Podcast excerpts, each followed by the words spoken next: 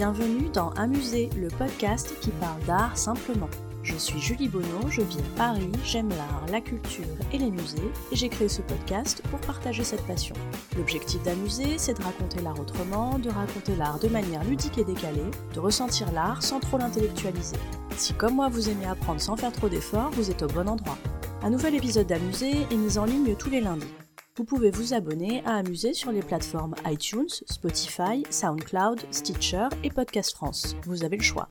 Je serai ravie de recevoir vos commentaires et suggestions, voire vos cinq étoiles si ce podcast vous plaît. C'est le meilleur moyen d'encourager et de soutenir Amuser. Vous pouvez également me suivre sur les réseaux sociaux, sur Instagram et sur Twitter, c'est le compte amuser underscore fr, et sur Facebook et sur la chaîne YouTube sous le nom Amuser. Alors vous savez, moi je suis pas très photo à la base. C'est une technique qui me touche moins que la peinture et la sculpture. C'est donc d'autant plus étonnant que je choisisse pour l'expo du mois une expo de photos consacrée à une famille de photographes. Je vous débriefe tout de suite maintenant l'expo Les Nadars, une légende photographique qui se tient à la B N F jusqu'au trois février deux mille dix-neuf. Premier élément remarquable dans cette expo, la scénographie. Je vous expliquais dans un précédent épisode d'Amuser, celui consacré à l'expo Giacometti au musée Maillol, que la scénographie c'est l'art de disposer les œuvres dans l'espace. Eh bien, dans l'expo Nadar à la B N F, la scénographie, elle est vraiment chic. C'est vraiment un bel écrin qui est proposé pour les œuvres. Il y a aussi quelque chose du labyrinthe dans l'agencement des espaces. C'est vraiment très sympa et ça fait plaisir de se voir proposer une scénographie aussi élaborée. Pour ma part, j'ai une affection particulière pour les expos qui mélangent les techniques. Peinture, sculpture, photo, objets d'art. Eh bien, moi qui m'attendais à ne voir que des photos dans l'expo Nadar, j'ai aussi découvert des portraits peints fabuleux et pas mal de dessins très intéressants. C'est bien, ça casse un peu le rythme de mixer les techniques, moi ça me plaît.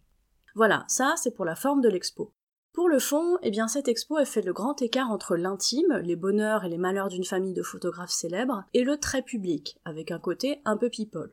Je m'explique. Cette expo, c'est une vraie saga familiale dans laquelle vous découvrirez Félix Nadar et ses proches, leurs passions, leurs querelles, leurs drames. Mais vous y verrez aussi également des photos des stars de cette époque, écrivains, journalistes, acteurs, actrices très connus, réalisées par les membres de cette même famille Nadar. Il y a du coup un petit côté gala dans cette expo. Et cette confrontation des deux sphères de l'intime et du public, elle est vraiment intéressante. Ce qui m'a marqué aussi, c'est les regards. Il y a vraiment des portraits fascinants dans cette expo, des regards tellement puissants. J'ai mieux compris le génie de cette famille de photographes et pourquoi ils étaient aussi essentiels dans le destin de la photo. Bon, et puis les Nadars, c'est aussi un vrai morceau d'histoire. D'histoire de la photographie, d'histoire des inventions. Une famille géniale d'inventeurs, de touche-à-tout, de génies créatifs qui voulaient sans cesse tester des nouveaux trucs.